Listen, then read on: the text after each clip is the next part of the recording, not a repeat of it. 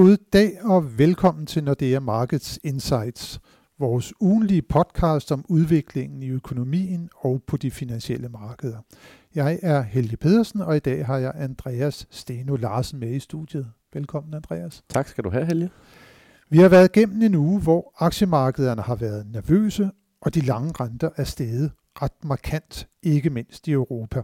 Herhjemme er renten på en 10-årig statsobligation igen i det positive territorium. Og det er stigende inflationsforventninger, som især driver udviklingen, og udsigten til, at de store centralbanker på et tidspunkt vil påbegynde en gradvis stramning af den ultralempelige pengepolitik. Og Andreas, der er jo en enorm fokus på de finansielle markeder for tiden på netop inflationen og centralbankerne. I denne her uge, der fik vi tal for inflationsudviklingen i USA, 5,3 procent på headline, og i næste uge sætter medlemmerne af den pengepolitiske komité i den amerikanske forbundsbank sig sammen for at diskutere det næste træk i pengepolitikken. Og Andreas, hvad skal vi egentlig vente os, at øh, Jay Powell har af nyt til markederne på onsdag? Han bliver nødt til at blive mere konkret øh, på den proces, man kalder tapering på engelsk, altså nedskalering af obligationsopkøbene. Federal Reserve har lovet os, at de vil advare os i god tid, før at de går i gang med at nedskalere de her obligationsopkøb. Så derfor så bliver de nødt til at blive mere konkret allerede på næste onsdag. Øh, fordi ellers så begynder de at løbe lidt tør for tid, hvis de vil i gang med det her inden nytår, og det har de været ret klare i spyttet om, at de vil. Øh, så jeg forventer, at han øh, prøver at, øh, at tegne en skitse op for, hvad der skal til nøgletalsmæssigt, før de føler sig komfortable med at gå i gang med den her proces med at nedskalere opkøbene. Og det kunne være en, en form for målsætning omkring, hvordan arbejdsmarkedet skal udvikle sig resten af året, før de øh, vil fortsætte med øh, planen, som den øh, egentlig allerede er semiskitseret op, nemlig at de vil i gang en nytår. Ja, for Fed har jo to målsætninger. Man skal skabe fuld beskæftigelse i økonomien gennem pengepolitikken, og så skal man have en inflation, der ligger på 2% sådan i gennemsnit øh, over tiden. Og netop de seneste nøgletal, der er kommet for arbejdsmarkedsudvikling, jobbeskæftigelsen og så for inflationen, i hvad retning trækker de omkring Feds øh, næste træk i pengepolitikken? Den seneste arbejdsmarkedsrapport var klart til den tynde side. Øh, og det var den formentligvis på grund af den øh, spredning af delta, som vi har set i USA hen over sensommeren. Øh, så det, det tog lige brøden af forventningerne til, at Federal Reserve rent faktisk turde annoncere den her tapering mere håndfast på, på onsdag. Ellers tror jeg egentlig, at der var mange, inklusive os selv, der havde bagt op til det. Så jeg ligger også øh, selv og er lidt i tvivl om, hvor håndfast det bliver på onsdag. De, de kommer til at tage skridt i retning af tapering, men måske ikke super håndfaste skridt i retning af, af, af, af tapering. Øh, så arbejdsmarkedet har været lidt til den tynde side. Inflationsudviklingen, som vi fik nyt fra i, i den her uge, synes jeg egentlig stadigvæk øh, klart ligger til den høje side øh, af, af, af Federal Reserves inflationsmandat, så jeg tror, at de er meget tæt på ligesom at acceptere, at inflationsmandatet det er opfyldt allerede. Og så er det jo så arbejdsmarkedsmandatet, der er den tilbageværende sten i skoen for dem. Øh, og hvis vi skal kigge lidt på, hvad der skal til, før de bliver komfortable med, med arbejdsmarkedsudviklingen, øh, så øh, har vi regnet os frem til sådan et sted mellem 6 og 800.000 nyskabte jobs på månedsbasis i den her non-farm payrolls rapport. Det er nok nogenlunde det, der skal til for at gøre dem komfortable med at fortsætte øh, ned af, af retningen med tapering herover i løbet af efteråret. Og det, det synes jeg også virker realistisk, at vi kan få så gode jobtal de næste måneder her. Ja, for jobtallene var jo vældig gode i juli måned. Der blev der der skabte var det mere end 800.000 nye jobs. Så kom så august måned, du sagde, der var delta-varianten, der var vi helt nede på 235.000. Det tal, som du nævner der, hvis nu der bliver skabt et sted mellem 6 og 800.000 nye jobs om måneden i gennemsnit fremover, så er det noget med sådan øh, 7 til 9 måneder, som det vil tage for, at man har genskabt det beskæftigelsesniveau, som vi havde før covid-19 så er vi fremme en gang, så vidt jeg kan regne ud, sådan i begyndelsen af sommeren til næste år, foråret. Og det er så det tidspunkt, hvor så er man sådan virkelig komfortabel, ikke? Altså, så kan man vel tage det næste skridt sådan for alvor, begynde at overveje, hvornår skal man sætte renten op. Ja, min, min holdning er, at Federal Reserve vil prøve at, at ramme øh, udfasningen af det her opkøbsprogram øh, med den timing, hvor de når fuld øh, beskæftigelse igen, eller i hvert fald genskabelse af, af de jobs, man tabte igennem covid-krisen. Så hvis vi øh, regner med de her 7-9 måneder, før man har genskabt job, øh, som, som blev tabt under covid-krisen, så er det nok også et realistisk scenarie, at Federal Reserve gerne vil være nede på ikke at købe obligationer længere på det tidspunkt. Være færdig. Ja så skal man alligevel øh, have et relativt højt tempo, ikke? for man ligger på, hvad er det, 120 milliarder dollar hver eneste måned, fordelt på 80 milliarder statsobligationer og 40 milliarder, der er knyttet til realkreditten. Ja, altså de bliver nødt til at tage nogle markante skridt. Øh, for eksempel allerede på novembermødet, øh, og så et skridt mere i, i marts for eksempel næste år. Øh, og der bliver man nødt til at tage nogle, nogle ordentlige bidder af gangen. For eksempel skal det ned med 40 milliarder i forhold til måneden inden, eller noget af den stil, for at nå i mål med at komme ned på 0 inden næste sommer. Øh, og det er der altså en del af deres rentekomités medlemmer, der gerne vil i mål med. Hvordan tror du, at markederne de vil tage det? Fordi hvis man lige tager sådan 40 milliarder efterspørgsel efter obligationer ud, vil det så være noget, der kunne få renten op, eller er der noget, der kunne tale for, at det måske skulle få renten ned? Altså fra et udbuds efterspørgselsperspektiv, så burde det her jo betyde højere renter, fordi man fjerner simpelthen en efterspørgsel efter obligationer, som Federal Reserve har stået for. Øh, men vi har faktisk set før, at det ikke nødvendigvis betyder, at øh, renterne de buller i vejret. Øh, og det kan have noget at gøre med øh, den signaleffekt, der også ligger i at begynde at stramme pengepolitikken, fordi det sender også et signal om, at man ikke øh, ønsker at overophede økonomien. Det sender et signal om, at forventningsdannelsen til fremtidig vækst nok skal øh, trække i nedadgående retning. Øh, så det er ikke stensikkert, at renterne bare brager i vejret, fordi de stopper med at købe obligationer. Vi har faktisk masser af historiske eksempler på det modsatte. Nu er der så det der med efterspørgsel. Hvad med udbud af amerikanske statsobligationer? USA vil i år få et mega underskud på de offentlige finanser, omkring 15 procent af BNP. Kommer der mange flere statsobligationer ud på det amerikanske marked? Ja, det skal vi regne med lige så snart, at den amerikanske, det amerikanske statsgældskontor får lov. Uh, fordi vi er jo i den øh, penible situation, at øh, gældsloftet er trådt i kraft igen, så det vil faktisk sige, at USA uh, på nettobasis ikke kan udstede mere gæld, end de har i forvejen lige nu, før der bliver indgået en politisk aftale om at suspendere gældsloftet igen.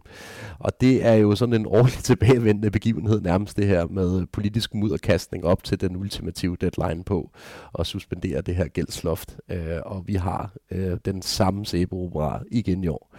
Øh, jeg kan se, at øh, det, man kalder Bipartisan Policy Center, de har regnet sig frem til, at omkring 1. november, så løber USA simpelthen tør for benzin, hvis ikke at de kan udstede nye statsobligationer. Så er det de offentlige ansatte, der ikke skal have løn, og parkerne, der ikke skal vedligeholdes, og alt det der, som vi har, vi har set før. Ja. ja, ja, vi har jo set før, at man går en uge eller to over den egentlige deadline, så man stopper med at udbetale øh, lønninger til pædagoger og skolelærer og vej- og parkmedarbejdere osv. Øh, men det er meget sjældent, det får lov at køre ret meget hen over den deadline. Øh, og Øh, for nu at være ærlig, det er jo også den derfor alvor, at den politiske deadline den er det er jo, når det begynder at blive sådan, at man ikke kan udbetale løn til, til medarbejdere osv., og så finder man som regel en løsning ret hurtigt. Øh, så må ikke det sker det samme igen i år, at vi får en løsning i starten af november eller noget af den stil. Og så er der jo faktisk øh, mod slutningen af året lige pludselig en masse statsobligationer, der skal til markedet, fordi de skal have genopbygget deres, øh, deres kassebeholdning simpelthen, for den er jo blevet kørt fuldstændig mod nul. Og så kan vi måske få en renteeffekt også derfra. Ja, det, det, det vil være ret oplagt, at vi fik højere renter på baggrund af det. Så når gældsloftet det bliver suspenderet igen, så kommer obligationerne til markedet, og så kommer renterne nok også op, ja. Og det er mod slutningen af året, vi skal vente det. Og det er mod slutningen af året, at vi skal vente det. Så der er jo super meget øh, spændende at øh, følge på, øh, på det amerikanske øh, marked øh, hen over de kommende mange måneder. Andreas, øh, hvis vi nu prøver lige også at vende blikket mod øh, Europa og andre steder i verden, så er der jo faktisk en række andre interessante centralbankmøder også. Vi skal bare kigge her på Norden, der har vi Riksbanken, der kommer på tirsdag, vi har Norges Bank, der kommer på torsdag, og så har vi i Japan om onsdagen, der har Bank of Japan møde, og så også om torsdagen, så har Bank of England øh, rentemøde.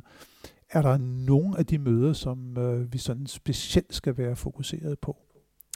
Vi får øh, noget så sjældent som en renteforhøjelse i Norge. Øh, det er vi ret overbevist om, at vi får på, øh, øh på torsdag næste uge. Og øh, der er faktisk endda også et scope for, at den norske centralbank signalerer, at der kommer endnu flere renteforhøjelser, end hvad de allerede har kommunikeret. Øh, så øh, den norske centralbank, de er altså i langt foran øh, resten af verden i, i, i tankerne om at bringe renterne op i et mere normalt niveau, hvis man kan kalde det det.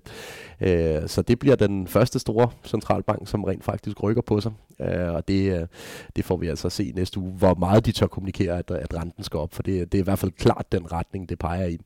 Så har vi så Sverige, som nærmest ligger i den anden ende af spektret. Øh, sidst Riksbanken forsamledes, der øh, sendte de et signal om, at renten den skulle blive flad som en pandekage på nul, øh, så langt øjet rækker. Øh, og den eneste interessante krølle på halen, der er ved det rentemøde, det er, om de bliver ved med at kommunikere det. Der er så småt nogle forventninger, der er ved at blive dannet omkring, at Riksbanken måske skal signalere, at det ikke bare er nul for evigt. Øh, så, så det er det store spørgsmål for dem, tør de rent faktisk at løfte på forventningsdannelsen ude om 3-4-5 år. Øh, og jeg, jeg er stadigvæk i tvivl, om de føler sig komfortable med det endnu. Men øh, det er i hvert fald... Så det er en flad pandekage i, uh, i lang tid endnu? Ja. Øh, og ellers, hvis vi kigger øh, over sundet til, til England, så er det faktisk en af de andre centralbanker, som muligvis kan signalere, at de kan rykke på sig inden for, inden for de kommende år. I, I Storbritannien har man jo faktisk egentlig aldrig haft det inflationsproblem, som øh, i forhold til, at inflationen ikke nåede målsætningen, som vi har set det andre steder i Europa. Øh, Bank of England har i, i gennemsnit nået deres inflationsmål siden øh, 2008, som en af de meget få centralbanker. Øh, og der er jo faktisk tegn på, at vi ser ret kraftig lønvækst i Storbritannien. Øh, noget af det er også en negativ lønvækst, vil jeg sige, fordi de har svært ved at skaffe, skaffe arbejdskraft. Øh, men det vil ikke undre mig, hvis Bank of England sætter renten op som den næst hurtigste centralbank blandt de 10 store efter Norge. Men dog ikke i næste uge. Nej, dog ikke i næste uge. Der kommer til at gå i hvert fald lovs penge endnu. Ja, for Storbritannien ligger ja. jo fortsat ned øh, oven på coronakrisen. Selvom der er blevet åbnet op i økonomien, så har de et stort økonomisk efterslæb. Og så er der jo også Brexit fortsat, som der ligger som et tungt år over blandt andet det britiske arbejdsmarked, som du nævnte før. Ja, Ja, og det er, jo, det er jo en af grundene til, at Storbritannien er sådan ekstraordinært hårdt ramt arbejdskraftmangel nu. Øh, de har jo været vant til at rekruttere meget fra blandt andet den østlige del af, af EU, øh, og det, det, det inflow af medarbejdere, det er der simpelthen ikke i øjeblikket. Så, så det, det kæmper de lidt med. Det øh, gør, at de har hørt anekdotisk, at de skulle mangle op mod 100.000 lastvognchauffører alene nu. Så der er øh, store problemer øh, rundt omkring i hele verden nu med at skaffe kvalificeret arbejdskraft. Det er noget, som vi snakker meget om i Danmark jo, men øh, Øh, det er faktisk øh, store dele af verden, der er ramt af præcis det samme problem her efter pandemien. Men ellers, hvis vi kigger fremad i næste uge, Andreas, her til allersidst, så er der jo også nogle øh, spændende nøgletal, der kommer, ikke mindst for Europas vedkommende. Vi får PMI'erne på torsdag, og for Tysklands vedkommende, der får vi IFO'en på fredag. De sidste store nøgletal, der vil sige noget om tysk økonomi, inden det spændende forbundsdagsvalg på næste søndag. Jeg tror, vi skal regne med, at de tal bliver gode. Uh, både de europæiske PMI-tal og også det tyske IFO-tal. Uh, øh, jeg var en tur i det franske i, i sidste uge, Uh, og det slog mig faktisk, at det var en stor overraskelse for mig, at uh, det faktisk uh, kun var uh, tirsdag i forrige uge, at franskmændene havde fået lov at bevæge sig ud efter kl. 21 om aftenen. Uh, så hele den her genåbningsproces i kontinentaleuropa, den er altså to-tre måneder efter vores. Uh, og, og når man genåbner økonomien, så plejer det jo at vise sig positivt i de her PMI og, og IFO-tal. Uh, så kontinentaleuropa er altså først lige åbnet. Og hvor, og hvor det så er serviceelementet, ja. der... Uh kommer til at trække? Ja, det kommer til at trække op af. Øh, ganske enkelt, fordi de har mulighed for at åbne. Øh, så det bliver gode tal i næste uge. Det bliver, det bliver meget spændende at følge, og så bliver det jo spændende at følge også. Vi skal ikke snakke meget om det nu, men det tyske valg, det nærmer sig i hvert fald øh, sin afslutningsfase her i valgkampen. Øh, en ting kan vi sige med sikkerhed, det bliver ikke Merkel, der, der, der leder landet efter det valg. Uh, vi, vi ved, at vi skal have ny uh, mand eller kvinde på posten, så uh, lad os se, hvor den lander. Og lige nu så tyder meget jo på, at vi får en socialdemokratisk kansler. Olaf Schulz står godt, Socialdemokratiet står overraskende godt, må man sige, her i meningsmålingerne.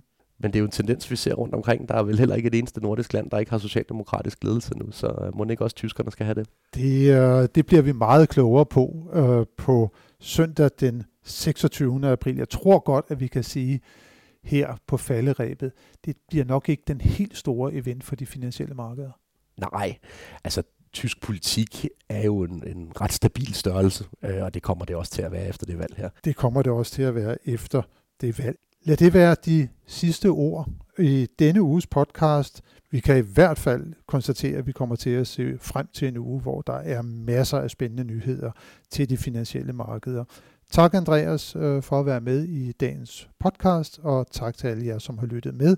Det håber vi også, at I vil gøre, når vi er tilbage med nyt fra de finansielle markeder igen i næste uge. thank you